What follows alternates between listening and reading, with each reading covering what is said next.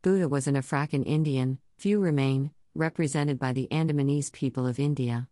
Ironically, the standard of nappy hair was so pervasive that most depictions still maintain this feature, though they ignore its racially Afrakan implications. Mural of Buddha at Thix Monastery in Ladakh, northernmost India.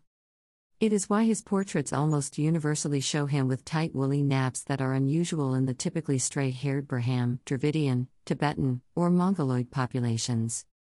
The Afrakan Indians, such as the Andamanese, are related to a now dying race that still inhabits pockets of India, southern Thailand, and various islands of the East Indies.